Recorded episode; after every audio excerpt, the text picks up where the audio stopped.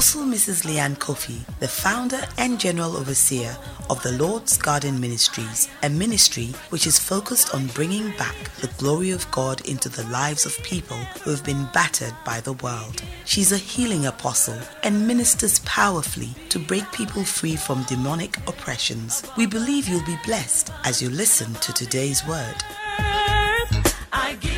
Now, today's word. The way of the cross, if there's anything that we see through the different stations of the cross and Jesus' I'll say ascendance to the cross because in fact he was lifted up on that pole as Moses lifted up the brazen serpent in the wilderness. Jesus ascended the cross. He went up on the cross for our benefit. It wasn't an easy road from the scriptures we just heard this morning. It was a painful journey. It was um, a humiliating journey. It was one that was not pleasant, but nevertheless, our Savior chose that road. Jesus, being the Son of God, could have chosen any other form of death, but he chose the death of the cross. And dying on the cross is most significant because in that time, the most vilest form of death or punishment was to be crucified. Crucifixion was only reserved for vile people, people whom society together had agreed ought to be disposed of.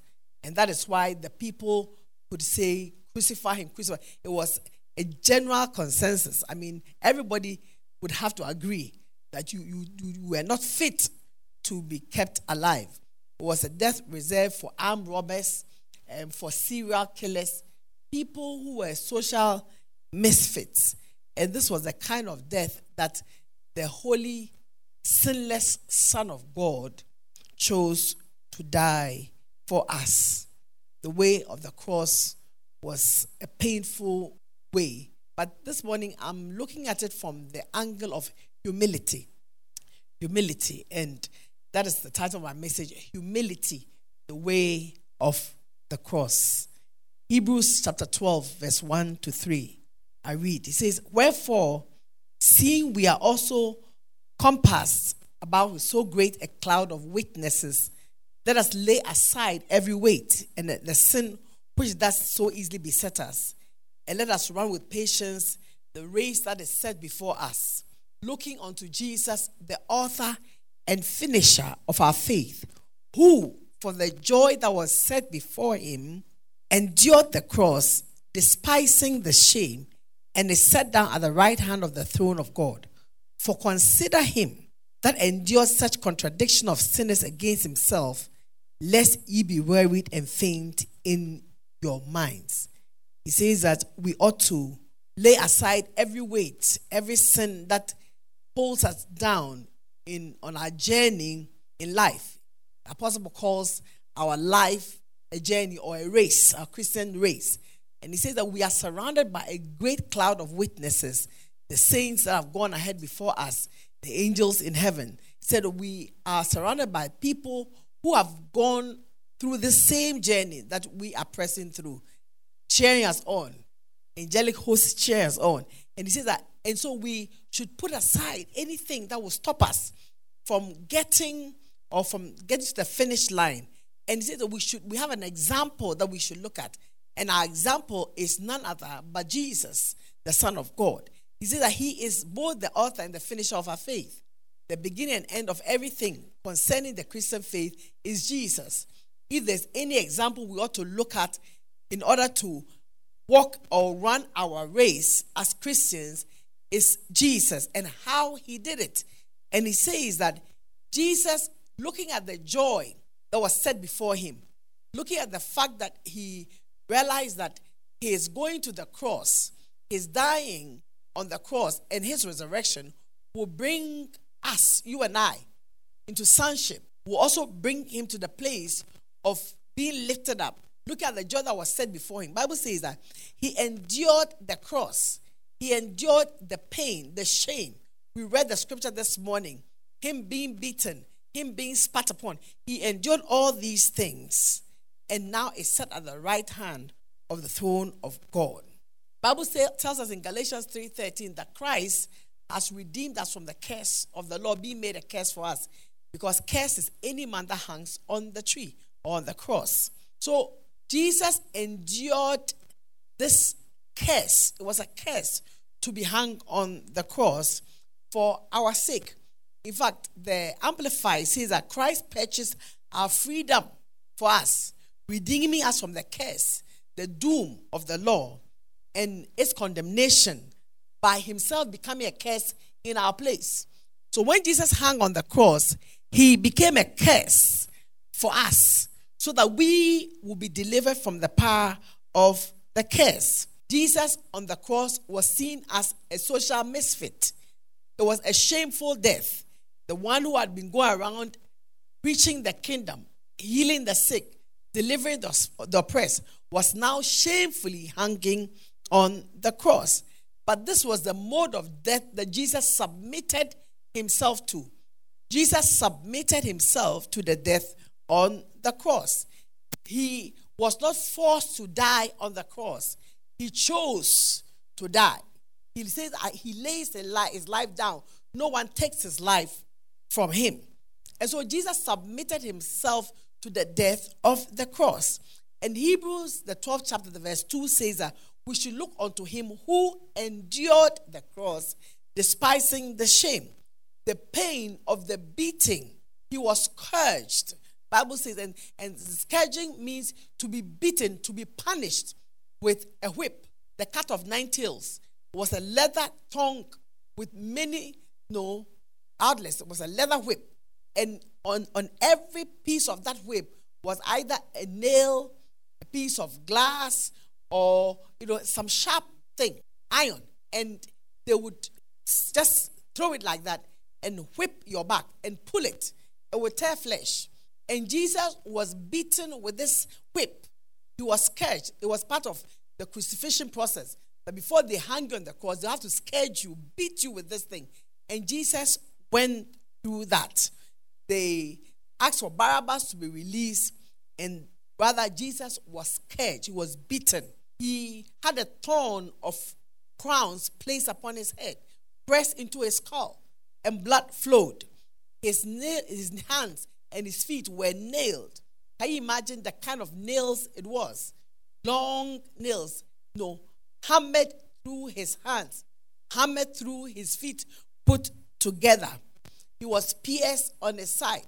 All these were a painful, very painful, excruciatingly painful process the amount of blood lost. It was a gory scene. Jesus' death was painful. So the Bible says that he endured the cross. That means he really went through a lot of pain, a lot of agony. Why? For our sake. He lost so much blood. And if you hang by your hands on a nail, definitely the nail would tear flesh because the weight of your body will pull it down. And that is how it was. He was hanging on nails in his two hands and nails on his feet. So the, the, the weight of his body was hanging on the nails in his hands, tearing flesh. You know, sometimes when you even maybe have a you're sewing and a little needle pricks your finger. See how you go ouch, ouch, ouch. Or when you go to hospital, you're giving an injection. Some of you dance around, you know, the, the room with your doctor, or you go to the lab and they say they want to do a malaria parasite test. You know, you go, please, please, please, please, please. Even that. But here was Jesus hanging on nails. And you know, when you you hang like that, but that's one of the things about crucifixion. When you hang like that, breathing becomes difficult. So it comes to a time you can't breathe and your lungs begin to fill with water because you are hanging like that and you are losing blood. But that is the difficult process that Jesus went through. Very painful death. He submitted himself to that death. The pain of separation from the Father. We heard Mrs. Inti read Jesus say, Eli, Eli, lama sabachthani. My God, my God, why have thou forsaken me? For that time, for that period, Jesus, who had never been separated from his father, was separated from his father. Why? Because our sin, your sin and my sin, was laid upon him. And God, who is a holy God, could not take him in. So sin separated him from God, from the Father for that minute or from that for, for that period. And so Jesus felt also the pain of separation. On the cross, Jesus was naked. One of the reasons talked about him, his garments being taken off him and being, you know, cast, lost being cast for the garment. He was stripped of his garments. These days, whenever we see Jesus on the cross, we see this beautiful, serene, ethereal picture of Jesus with a, a, a nice white cloth around his loins. Who had time to, to, to, to wrap him, to put a loin cloth around his waist? They took off his garment, they nakeded the man. So the Son of God hung on the cross naked. Naked. It was a humiliating sight. It was a shameful death. That's what Bible says that he endured the cross, despising the shame. He didn't think anything of it. He didn't think that, no, I'm going to be put to shame. But he endured it. He said, doesn't matter. For the sake of you and I, he will go through it. Hello, are we together? And that is why it is a painful thing for us to also not give ourselves wholly in worship to him. Because if he went through this for us, and then we don't give ourselves wholly to him, then it, it, it, is painful. And that is how come God's wrath is against all those who do not yield and submit to Jesus as Lord. That is why the wrath of God will come against all those who reject Christ. Because the Son of God was put to shame, was put to open ridicule, went through pain so that you might be saved. And so we cannot reject so great a salvation. We can't reject it. Hallelujah. Neither can we also serve or worship Him on, on our terms. Are, are you understanding me? Because He gave His all for us. He, he, he laid everything out for us. And so it's only right and it's only fair that we should also worship Him the same. Jesus on the cross was not a beautiful sight. Today, we, we, we see beautiful pictures, Jesus on the cross, and it's so beautiful. We hang them in our rooms. We put on our crucifixes with pride. But in those days, it was a, the cross was a symbol of shame. Who wants a cross? Who wants to see the cross? You know, you mention the cross, and it strikes terror in the hearts of people because it wasn't a goodly thing. Isaiah gives a better picture of how Jesus was on the cross. Let's go to Isaiah chapter 53, the verse 2 to 4. It says, For he shall grow up before him as a tender plant, and as a root out of dry ground. He has no form or comeliness. When we shall see him, there's no beauty that we should desire him. Isaiah was talking about Jesus on the cross. That when we see Jesus on the cross, there'll be nothing, no comeliness, no form. That means that he was beaten and tortured to the point where there was no beauty in him. He was disfigured. That's what he's saying. He said, There's no beauty that we should desire him. He is despised and rejected of man, a man of sorrows and acquainted with grief. And we hid, as it were, our faces from him. He was despised and we esteemed him not. But surely has borne our griefs and carried our sorrows. Yet did we esteem him stricken, smitten of God, and afflicted. He said he had no form nor comeliness. So the beautiful Jesus on, on, on the cross that we see is not what it was. Amen. Isaiah said there will be no form to him, disfigured, no comeliness, no beauty. So Jesus was beaten until his face was swollen. He was whipped until his body was just a mass of blood and flesh. No comely, no beauty that we should desire him. And Isaiah was saying that, and it wasn't because of any sin that he had committed, it was because our sin was laid on him. He was bearing the punishment that was supposed to be ours. The chastisement of our peace was being laid on him.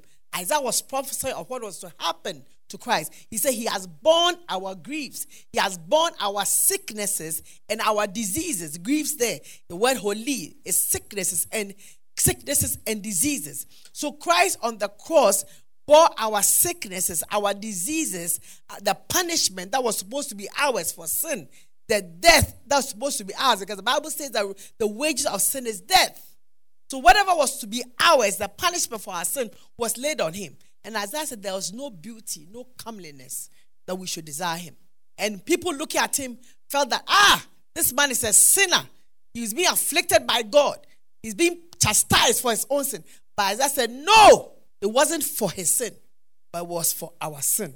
Disfigured by beatings, pain of rejection. And what took Jesus to this, this cross, what took Jesus there was love. It was love. The love for the Father and love for us.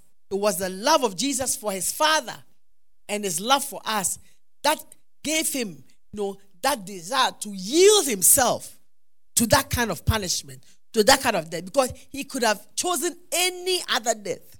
He could have chosen death by, you know, stabbing, death by firing, whatever. But then he had to take that which was the most terrible, because he knew that among us would be people who deserve terrible deaths.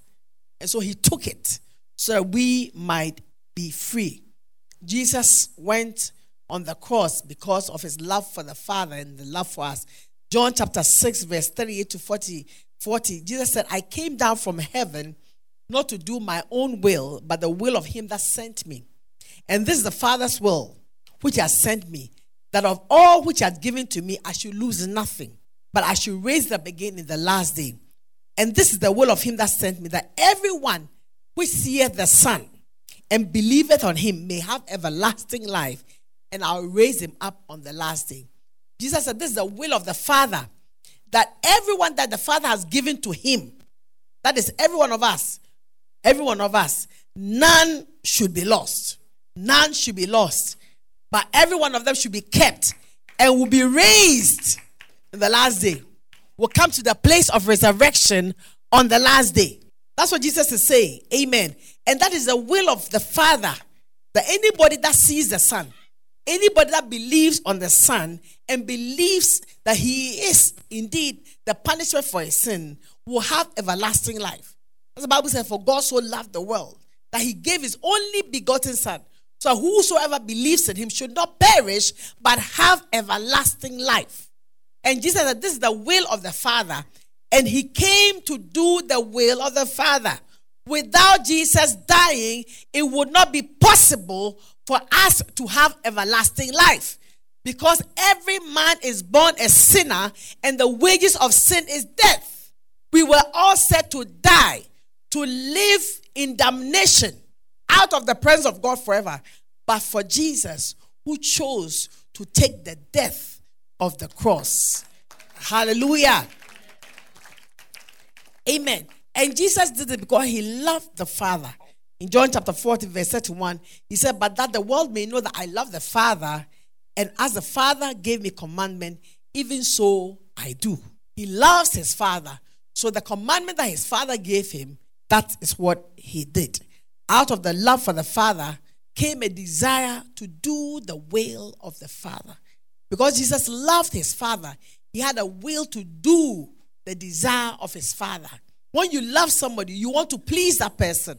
When you love somebody, you want to do the person's will. And that is how it was. So Jesus, in his love for his father, wanted to please his father. And because of that, he submitted his will to the will of the Father. In Luke chapter 22, the verse 42, he says that saying, Father, if thou be willing, remove this cup from me. Nevertheless, not my will, but your will be done when Jesus was in Gethsemane before his crucifixion, he felt the pain, the weight of what he was going to go through. And he said, Lord, Father, this is difficult for me. It's difficult. And if it's possible, let it pass for me. But nevertheless, not my will, but Lord, let your will be done. In as difficult as it is for me, Lord, not my will, but let your will be done. And the will of the Father was that you and I might be saved. And so Jesus submitted to the will of the Father and went and submitted himself for crucifixion. In fact, when the soldiers came for him in Gethsemane, Peter in his usual zealous self, took his sword and cut off the ear of Malchus. And Jesus said, No, no, no, you can't do that. Put the sword back. Took the ear and placed it back on. And immediately, miraculously, the ear was restored. That means that even there, he still carried enough miracle working power to deliver himself. So, who are you looking for? Said Jesus of die. Said, I am he. Said they all fell down in the power of God. Said, I am he. They were all slain. And in the minute they were slain, he could have disappeared. But he was he stood there. And he said to Peter, Listen, I can call for legions of angels right now to come and deliver me. But I choose to die. I choose to die. I, I yield myself to the death of the cross. Jesus submitted his will to the will of the Father. You know, to submit means to yield, to give in. And that's what Jesus did. He gave in to the will of the Father. Now, because Jesus gave in to the will of the Father, God also exalted him. Let's go to Philippians chapter 2, the verse 3 to 11. The beautiful, one of the most beautiful scriptures ever. So let nothing be done through strife or vainglory, but in lowliness of mind, that's in in humility, let each esteem himself, the others better than himself. Okay? Look not every man unto his own things, but also every man to the things of others. And let this mind be in you. Let this mind. So this is the kind of mindset you ought to have. This is a mind we ought to carry as believers. So, and this is the same mind that was also in Christ Jesus. And listen to the mind. So, who being in the form of God, thought it not robbery to be equal with God. He is God. He is the Son of God, one with the Father. Okay? But he said that he didn't think that he would, in that time, say that, no, I am God, so I will not submit myself to the death of the cross. But he said, rather, he made himself of no reputation. He gave up his throne in heaven made himself of no reputation.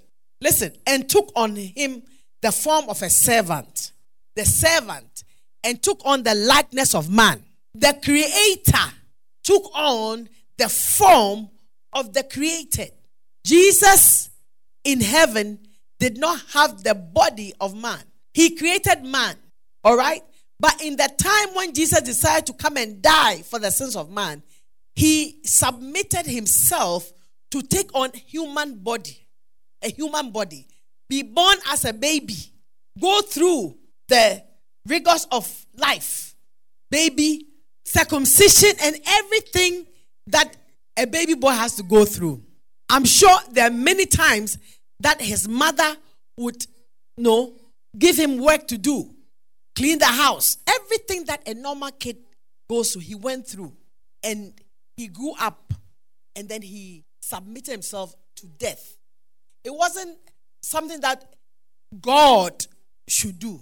And I always tell you that even we as human beings, especially women, if you buy any cloth and you go to a function and you see somebody in the same cloth, you feel like going back home to change. Hello? But Jesus, the Son of God, didn't think anything about it. He took the form of man, came and submitted himself to death of the cross. Now he said, and being found in fashion as a man, being found as a man, he humbled himself and became obedient to death, even the death of the cross. And Bible said, because of that, God has highly exalted him and given him a name that is above every name. That the mention of the name of Jesus, every knee should bow of things in heaven, things in the earth, and things underneath the earth.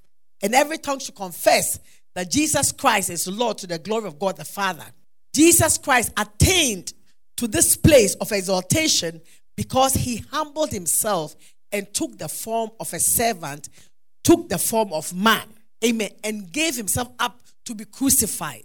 So without humbling himself to the death on the cross, there would be no glorification.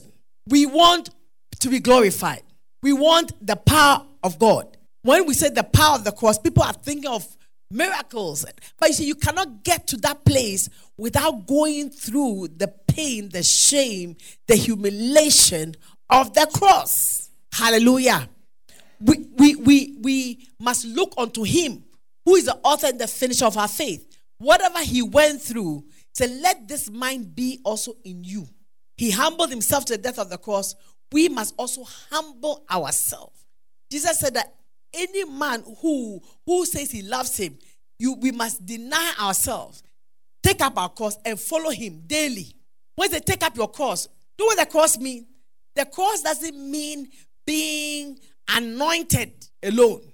The cross doesn't mean being exalted alone. The cross means shame. The cross means pain. The cross means submission. The cross means denial of self. Praise the Lord. The way of the cross is a way of pain, way of shame, way of submission. Hallelujah. And so he said that we shouldn't do anything out of vainglory, shouldn't do anything out of selfish motives through pride and through the, the thinking and the ideas of our own mind thinking ourselves better or superior than others, but rather we should think of others as superior than us. That's what Jesus did. He humbled himself. Amen. He said, Let the same attitude and purpose and humble mind be in you, which was in Christ Jesus. Let him be your example in humility. You can put that on the board.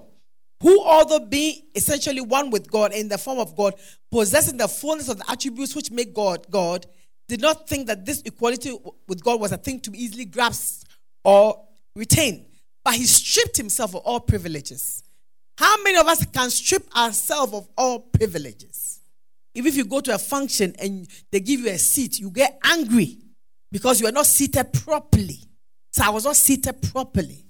What is proper seated? I was not recognized with my proper title. What title? So he stripped himself of everything. Everything. Amen. And after he had appeared in human form, he abased and humbled himself still further and carried his obedience to the extreme of death, even the death of the cross. He carried himself to the extreme of death, even the death of the cross. Jesus humbled himself and became exalted. Until we learn to humble ourselves before God, before man, we cannot attain to the place of exaltation. You see, pride is thinking of yourself highly, more highly than others, or being self willed and not God centered. Whenever we wax up in pride, we become self willed, become disobedient. We, we, we are not God centered, we become self centered. But Jesus was not self centered. It wasn't about himself, it was about what does God want? It wasn't about who he was, it was about who God wanted him to be. Praise. And he said, Let this mind be in you. Put the same mindset within yourself. Otherwise, we will never get to the place of elevation or to the place of exaltation. Jesus had things to say on humility. Matthew chapter 18, the verse 34. And he said, Verily I say unto you, except you be converted and become as little children, you shall not enter into the kingdom of heaven. And whosoever therefore shall humble himself as this little child, the same is the greatest in the kingdom of heaven. He said, until we become like little children, we cannot enter into the kingdom of heaven. A lot of people like to say little children are believing, yes. But you see, the humility, the selflessness of children, when you put two children together, they don't care whether the one comes from this lineage or that pedigree or that. They'll play. They'll just play. In fact, sometimes you take your child somewhere and maybe some little boy be eating some, maybe what crap, oh, Brendan Katebi. Before you know, your child has gone to put his hand, he's also, he's, ah, my child whom I give carrot sauce. He's just going for the bread and cat and he's chewing as if that's his delicacy. That's children. They, they, they are just free. And Jesus said we should be like that. We should humble ourselves and be like little children. And in doing so, so we will become the greatest in the kingdom of heaven. Thank you for listening to today's word. Connect with us on our website www.tlgm.org. Get interactive with Apostle on all social media platforms at Apostle Leanne Kofi.